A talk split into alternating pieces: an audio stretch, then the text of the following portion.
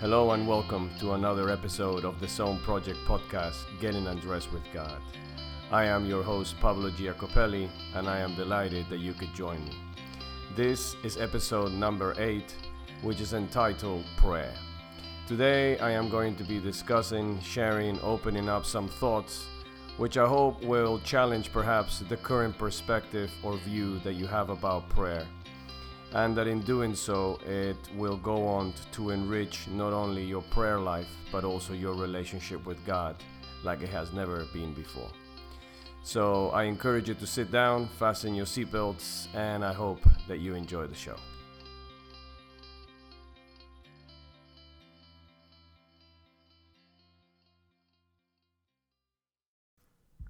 Shalom and welcome everyone. All the way from Israel, I send you my greetings, and uh, I hope everyone is having a great day. We have uh, some beautiful sunny skies out here in Israel. Uh, we're about ninety-two, ninety-three degrees, and uh, as usual in the summer it's very hot, but it's very placid, and it's always a beautiful thing to wake up to blue skies with no clouds in the sky. Now, um, I want to share with you today uh, something that in my life for many years was a stumbling block. Not necessarily the thing that I'm going to share with you about, but how I approached it and I went about it. Uh, a little bit like these blue skies. Um, as I uh, approached it in a, you know, in a methodology way, where there was a method to it, where there was a, a structure around it, um, I felt very limited. I felt like I couldn't quite express what I wanted to. I couldn't quite communicate what I was feeling, what I desired. Uh, and of course, we know it's true that words often fall short. Uh, they're not very good metaphors to communicate always, especially what is going on within us. But nevertheless, um, you know, it was, it was a dark area of my spiritual journey. And like the skies here in Israel, which are now clear and, and shining, um, my... My experience of this thing, of course, uh, as I began to change the approach and I began to get rid of the methodology and the, the methods and the, the manipulations, if you like, that so many of us use in the hope that we can convince God to somehow uh, give us what we want, what we desire, and of course, answer what I am talking about, which is our prayers. Now, prayer is one of those things that, that can become very complicated very quickly. Uh, and in fact, the, the more complicated it becomes, um, uh, the more, you know, the more, if you like, the more difficult it is to do it. Because let's face it, uh, so often when we pray, we just feel like we're not getting any further than the, the wall that is next to us. Uh, and that's, that God somehow feels very distant and, and very isolated, uh, and that, you know, we've heard it before, you have to you have to press through that, you have to fight through that uh, to get through, and, and after a few hours you manage to get there. That is, of course, if you have the few hours available to do that. I know in my life I don't, um, and so it would, it would appear that if I don't have those two hours and I can't get through, then of course my prayers are indeed not going to go any further than the wall next to me. But the reality is I have uh, I have good news for you. Um, and that good news has to do with the fact that it isn't something that we need to fight through. Uh, it isn't something that we need to to labor through. It is true that sometimes in life when we are under certain circumstances, when certain things happen to us, you know, we are hurt, we are in deep distress. And of course, uh, praying out loud, uh, it, it is really something that feels impossible. But as I, uh, as I share this with you, I want to, like I do with everything, I want to invite you uh, to consider different perspectives about prayer that perhaps you haven't before, especially if your prayer life feels like I just described it. And just allow you to to really see something different that perhaps will have the potential, like it has in my life, to take this thing called prayer, um, that for so many of us have, has to happen at specific times, in specific places, and in specific ways, into a liberating uh, flow of life that uh, you know, begins within our heart. And we just know every time, whether we are in deep distress or not, that what we are wanting to communicate, what we are feeling, what we desire, it is heard every time, regardless of how long we do it for, regardless of how hard we try, regardless of the situation that we are in. So uh, with this in mind, I'd like you to sit back, relax, and uh, let me just take you on this short journey of about thirty, thirty-five minutes, where of course I'm going to open some things up that I have discovered uh, as I obviously have labored away from prayer and has, have come into this spacious, joyful experience of it. Now, the first passage that I want to explore with you, uh, we're going to find it in uh, Matthew chapter six, and uh, from verses five to thirteen, which is, of course, um, where Jesus um, teaches his disciples how to pray. Now, a lot of us remember the prayer itself, but we, we fly over what he said before he actually, um, you know, shared the prayer with them and, of course, with the larger part of us. Um, but before I do that, um, I want to just tell you a little story, uh, which I think will help you to understand what I believe Jesus was trying to communicate. And it is something that happened to me um, some time ago, while I found myself praying uh, about a particular issue that was going on in my life. Um, I, I found myself really without any permission or notice in this situation, which I had really not done anything to deserve it. Um, I had, you know, I had not said anything or offended anyone, um, if you can believe that. Um, in any way, to to really find myself with the circumstances that I was facing. Um, and so naturally, I began to engage that in this in this situation. Uh, in the middle of it, I began to to communicate what I wanted, what I desired, which was, of course, to see this resolved, uh, for justice to be done.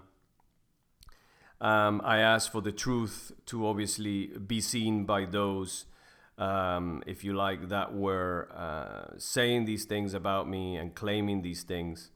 And, and if you like, they were very noble uh, requests. Uh, and after all, I was asking Uh, for what I believe, obviously, at least from my from my position, that it was the rightful thing to happen. So naturally, uh, I persevered, and you know, I, I prayed for a few weeks, and, and really nothing was changing. If anything, things were were getting worse. Um, and then about the fourth, fifth week, as I was just sitting there one day praying, I began to sort of ask God. I said, God, why is it that I don't seem to be getting any direction from you? I am not really seeing any momentum um, moving towards the direction of what I am asking for.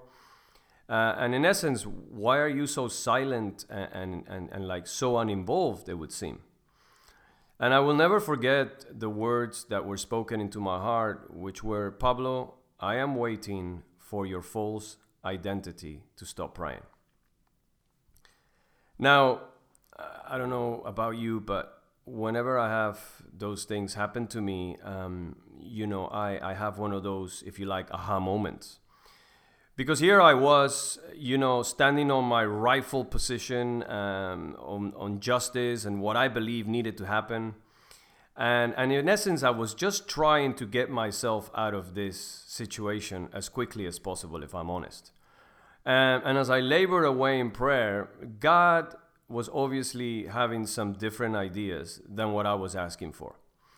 Um, and it was amazing when I heard what I heard, because, of course, it helped me to realize about that situation and, of course, many other situations where I have prayed often over and over for long periods of time, have obviously paused and then revisited again and prayed and prayed, and nothing has happened. And that is that there is a very big difference when we pray from our ego, from our mind, and we we try and get God to do what we think is right. We try and get God to we think is fair, is just, that obviously usually has us as the party that benefits from the answer and no one else. Um, and of course, you know, when we actually pray from our hearts, where we uh, somehow, uh, our prayers are, are marinated by the presence of God, and within them uh, contain what God desires uh, to see happen in any, of course, particular situation. Now in Matthew six, um, Jesus has uh, several things to share with us about the healthy way in which uh, he wants to encourage us to pray, but more so the healthy way in which he wants us to approach prayer. And the, the beautiful thing about the, I don't know about you, but about prayer, is that at the beginning of my journey, prayer was something that I used.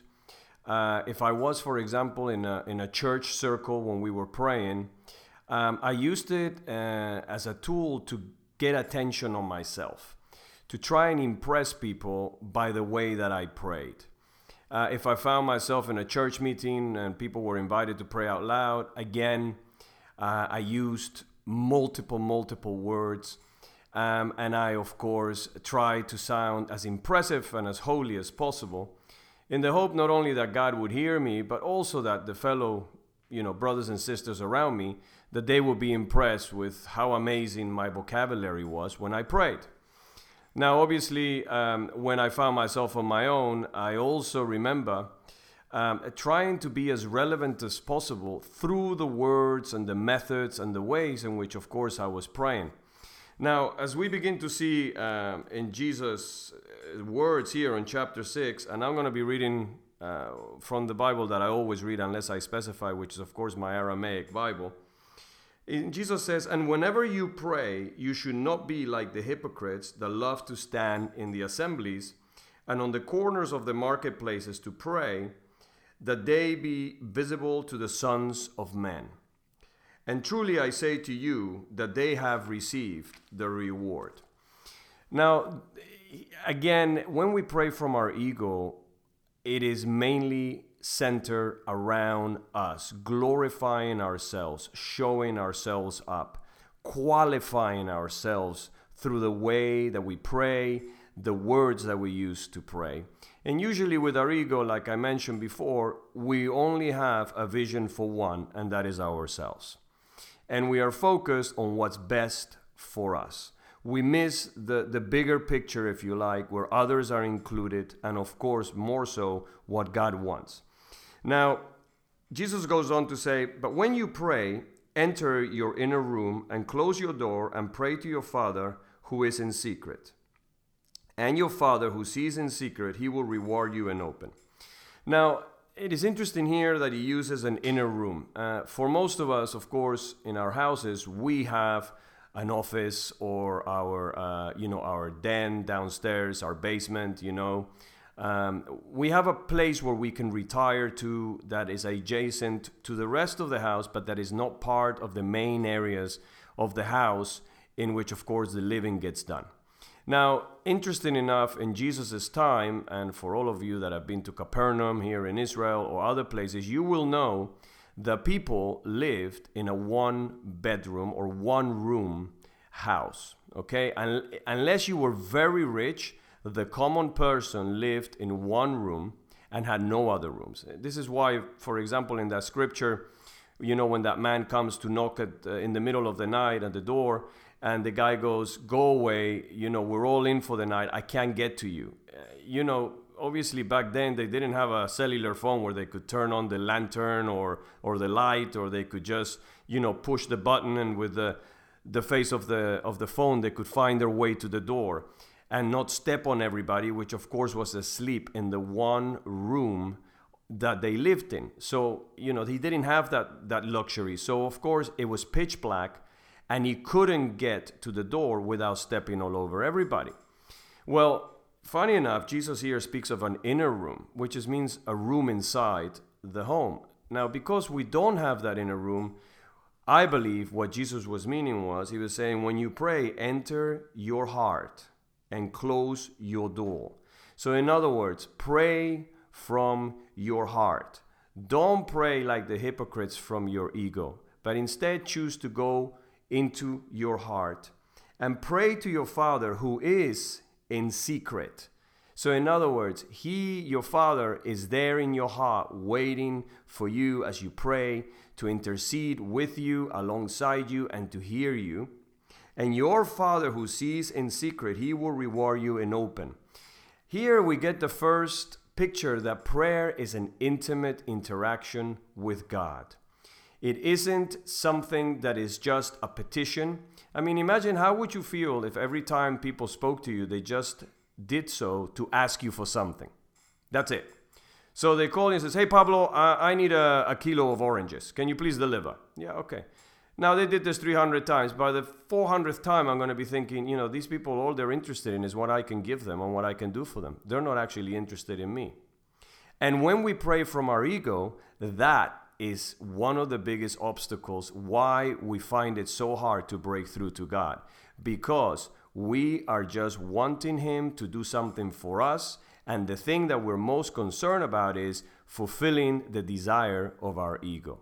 Now, in this picture, we meet God in that secret place, if you like, that Garden of Eden within our hearts. And there we commune with Him, and it's in there, through that communion and that space of, you know, that place of intimacy with Him, when we ask, when we ask Him to ask through us, when we ask Him, what does He want? What does He see? What does He think? You know, that intimacy between two lovers, that He then helps us to pray. And then He then takes that prayer, and like the book of Isaiah says, it doesn't return void, but it accomplishes everything He sent it out to do. And again, He says here, He will reward you in open. Now, when you pray, you should not be chatterers like the pagans, for they hope that they that by many words they will be heard.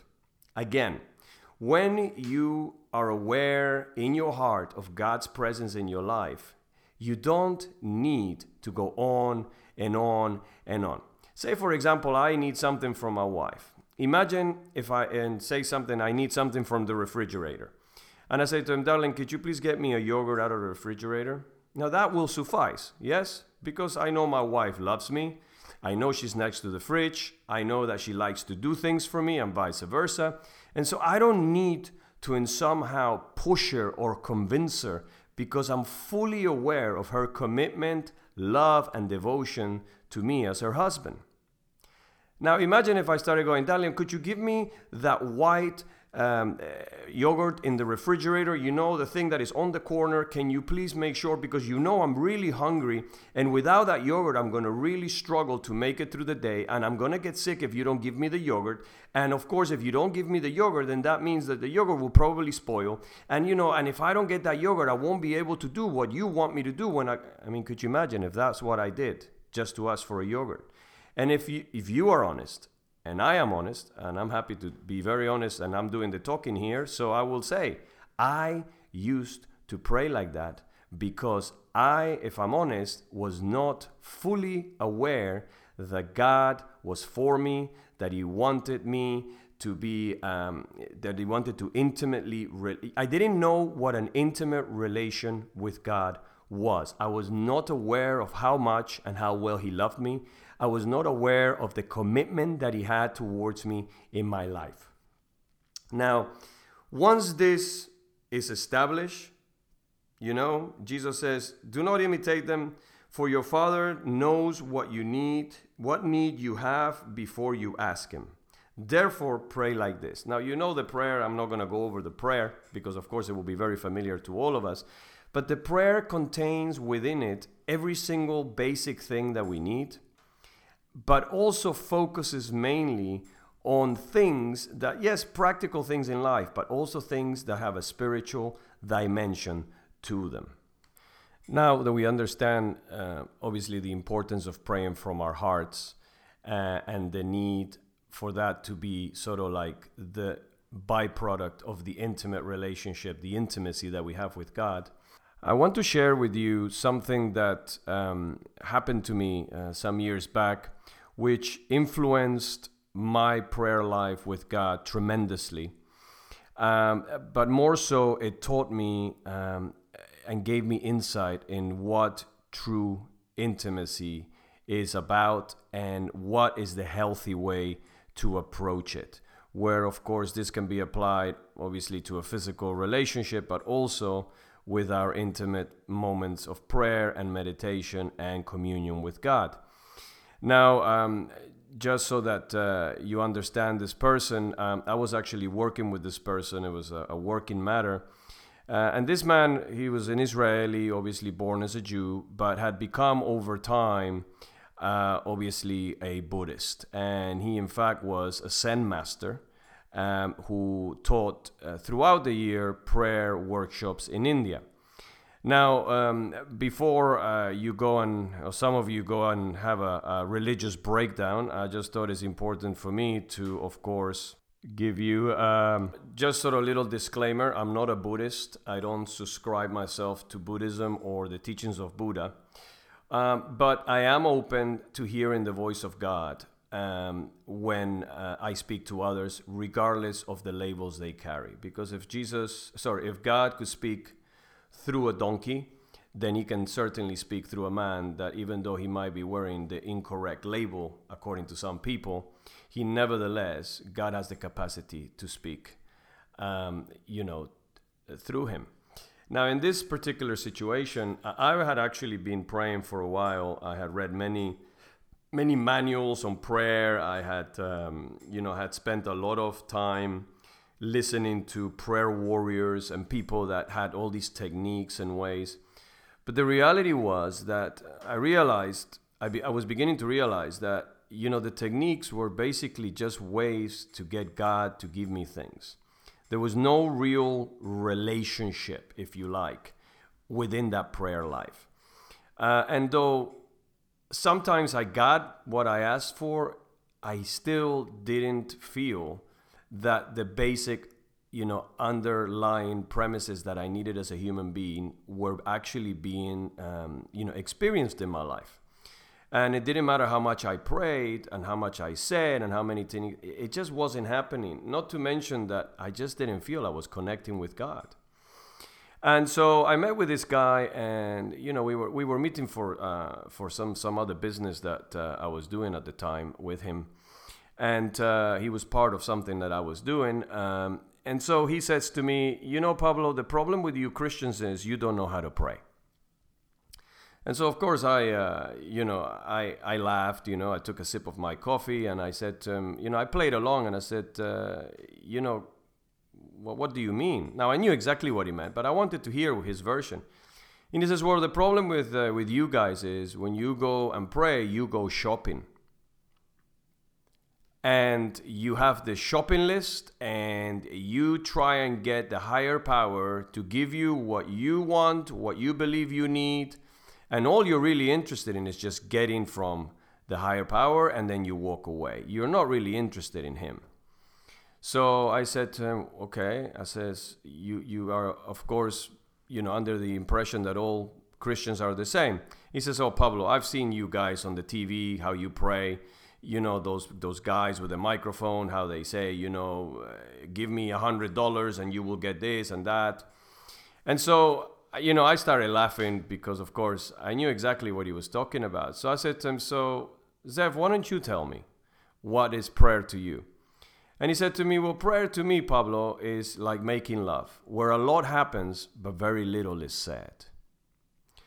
So that obviously caught my attention and it intrigued me. And I said to him, well, can you just open up a little bit more? And he said, yeah, of course. He says, well, the three ways, three basic ways in which one approaches an intimate moment with someone else, be it another human being or being God. So I said to him, okay. And he says, well, the first basic level is, which is what most people that I, like you, he says, do is you go in there to get, and that's it. You're only aware of yourself, what you need, what you want, and you just go in there to get. So I said to him, okay. He says, now the second level, which is better than the first, but it's still very much sort of, you know, based around you and your ego, he says to me, is you go in there and you give, but you only give in order to get. Now, I'm sure for many of us that sounds very familiar. Give this and God will give you that. So the transactional relationship, the transactional, you know, intimacy, if you like, where it's all based on a transaction. I do this, you do that. You do that, I do this. Again, that is more along the lines of a soldier and a captain relationship instead of two lovers, or a father and a son, or a father and a daughter. And he says, and the way that I believe is the way that really is meant to be. He says, you go in there to lose yourself in the moment, and you allow your lover to do with you, to take you, and to really lead you in however and whichever way he wants to go. Now, I um, I share with you, I think it was last podcast or the one before that, of course, I meditate. And I must be honest with you, that after that meeting that day, I had a, an amazing, I actually left to America to one of my speaking tours that I often do. And I was in Pennsylvania by a, a small stream of water, and I had an amazing encounter with God in prayer. And I, re, I remember that um, I, I, I actually said very little, and yet was still present and listening and allowing God to, to really lead me like this man had said. Um, you know, in the way that he wanted me to go. Now, after that, that led me into this, and I shared this with you in the podcast before, into these spaces of meditation, where I now meditate most mornings, pretty much every morning. I do miss here and there, and I do have a day off a week, you know, on, on the Saturdays, on Shabbat. But I do spend time meditating. And I began to realize at the beginning of my meditations that the main concern my ego had about meditation was that because I wasn't going to be saying very much, I more than likely wasn't going to be receiving anything at the end of it. Now, if indeed making love and praying are exactly the same, you know, they're intimate moments where a lot happens, but very little is said, you know, people are incredibly impacted through an intimate encounter. But also, you know, the way that we are meant to be impacted when we encounter God, then, of course, you know, it is, I mean, it is incredibly important that we do a lot more listening, and we are still, like, you know, God says to David, be still so that you can know that I'm God, and that we are still than we do talking. Now, you're probably thinking, well, Pablo, how do I ask God for what I need? Good question. The thing is, God says to us, before you even ask, I already know what you need. You know, we heard Jesus say that uh, before he taught us how to pray. Now, God also, you know, Jesus also told us, be specific in how you ask. So, again, there is a time to ask, and there is a time to just be present and intimately relating with God, which is what prayer is meant to be between us and God. It isn't meant to be uh, for a way for us to get something, or for him to be this puppet that we go and we try and manipulate and use to give us something, you know, this powerful puppet we have, or this genie that, you know, because we did X, Y, and Z, he has no choice but to give us our three wishes. Now that we are aware of the importance of intimacy and how prayer is just almost like an extension. It's it's something that is birthed and it's and it's experienced from primarily the intimacy that we have with God within our hearts, in the center of our being. We we come into this space uh, where prayer, we realize, um, is something that we can do all day long, Um, without having to be on our knees or on top of a mountain, isolated from the rest of the world, um, you know, talking for twenty-four hours a day or, or twelve hours a day or whatever, however many hours a day you're awake. And, you know, I remember the first time I heard in the scripture, and I, of course, then read it from First Thessalonians verse five, where Paul says, pray without ceasing. Now, I, you know, again, when I looked at this from my, my mind, and I thought, you know, well, you know, the way this looks without even being aware of a, of a third way is I either pray all day or I don't pray. So there wasn't a, a, an in-between, because it says pray without ceasing. You know, it doesn't say pray. It says pray non-stop. So when it's a non-stop flight, you know, unlike a flight that has a stop, you know, you either make the flight or you don't make the flight. You know, stopping halfway where you're supposed to be going on a on a non-stop flight, it just means that you only did half a flight. You didn't complete the journey. So you, it was not non-stop. So in the same way here, Paul is saying, listen, guys, you need to pray without ceasing. Now, I don't know about you, um, but I, you know, like everything, and as a good soldier that I used to be, I tried. I tried, and I, you know, I remember I was working on a tennis court giving lessons, and I was trying to pray and teach at the same time. I was going to the toilet. That was easier because, of course, in the toilet, you're on your own, and I was praying there.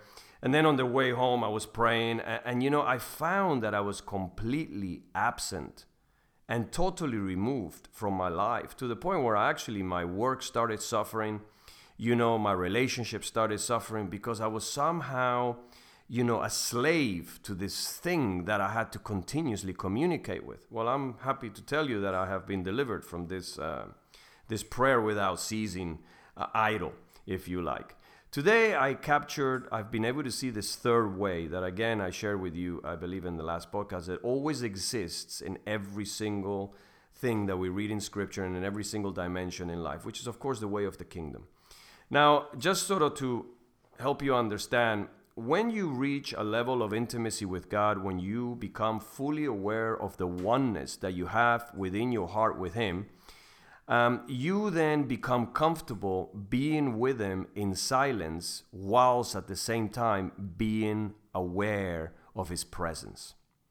So just like a husband and a wife, uh, you know, I sometimes will go for a drive where I will go from Tel Aviv to Jerusalem, a drive that from my house will normally take between forty-five minutes to an hour. And I will converse with my wife along the way, but there will also be parts of the journey where we have become very comfortable with each other's silence. In other words, because we are silent, the other one isn't wondering, oh, is she thinking about this? What is she thinking? Is she upset with me? Or maybe she's not interested in me. All those insecurities are gone, because there exists a deep under lying premise of love, of trust, of intimacy between us. And our silence has a lot that is being said within it, but no words are required. You know, um, it's very important that we grasp this concept of intimacy from the heart with God. You know, God is somebody who's interested first and foremost in the condition of our hearts. And it is while we focus on that, that then everything else in life becomes aligned with what He wants, including our prayers.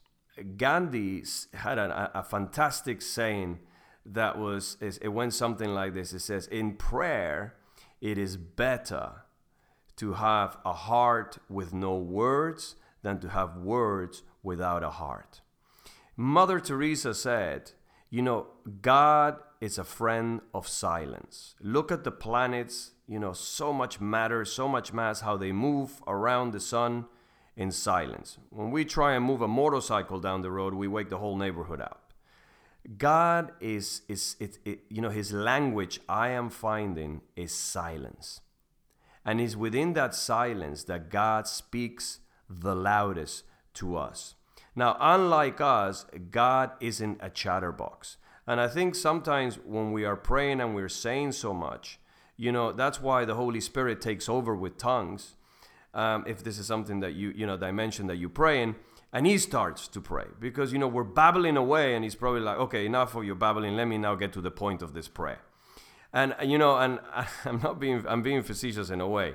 Clearly, I know He intercedes through us and for us, but I've often wondered if that's why often He will take over the prayer, because He's just tired of us babbling away, not getting to the point and trying to rehearse the point over and over, because we somehow feel that as we do that, He will be more than likely to answer our prayers.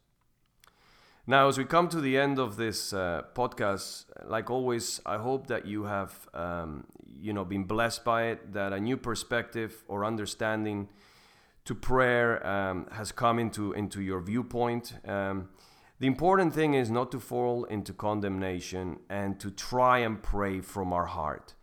Uh, praying from the heart is something that happens. It's a willingness, it's a desire that we bring to God, and God facilitates that event um, and, and, and, and makes a way for it to take place and become something that is more and more frequent until, until or eventually it becomes a lifestyle in our lives.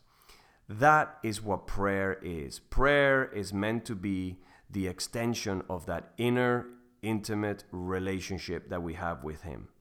Ask, you know, I ask, and I normally do that um, after my meditations of twenty, thirty, thirty-five minutes, where I find that when I do ask, I actually don't ask as much as I wanted to or I thought I needed to ask for before I meditated. Because by then, I'm fully aligned and centered with God in my heart. And suddenly, so much of the detail and so much of what I thought I needed and I had to have finally has dissipated and disappeared as I've become aware of, of, of, of God's presence uh, in a greater way than I was before I started meditating, perhaps. As I become aware of His commitment and the ferocious love that He has and He feels towards me. And the fact that He always has my back, and that because I am delighting myself in Him, the desires that He has for me are the desires of my heart. And because they are in that way, He will give them to me in time. You know, when we pray from our hearts, we are not in a hurry. Anxiety is not present. Fear is not present because we are still and we are in the presence of God. And you know, it isn't the power of God that changes our lives or our circumstances. No, it is the presence of God that does that. And we can only become aware of that within our hearts. As for me and my life, gone are those days that I would spend wondering what God was thinking, what He was feeling, what He was wanting, and what I could possibly do more of, to try and hopefully change and get Him to align Himself with what I believed I needed and I deserved in my life.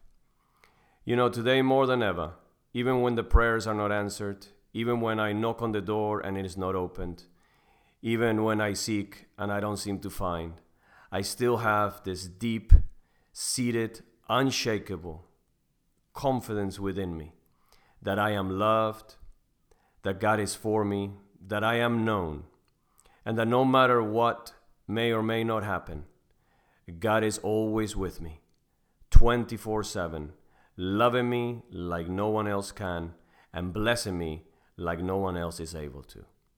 May you too come into this wonderful, still, peaceful, and intimate space within your heart. You know, that inner room that Jesus spoke about, where you will not only find your Father in secret, but that you will also discover what it looks like to see your prayers, your desires, and the things that you really want in the depths of your being to come alive and to become part of your life outside where everybody's watching. Until next time, may you continue to know the inner, intimate, and life-changing embrace of that beautiful resurrected Christ every day of your life. Bye-bye.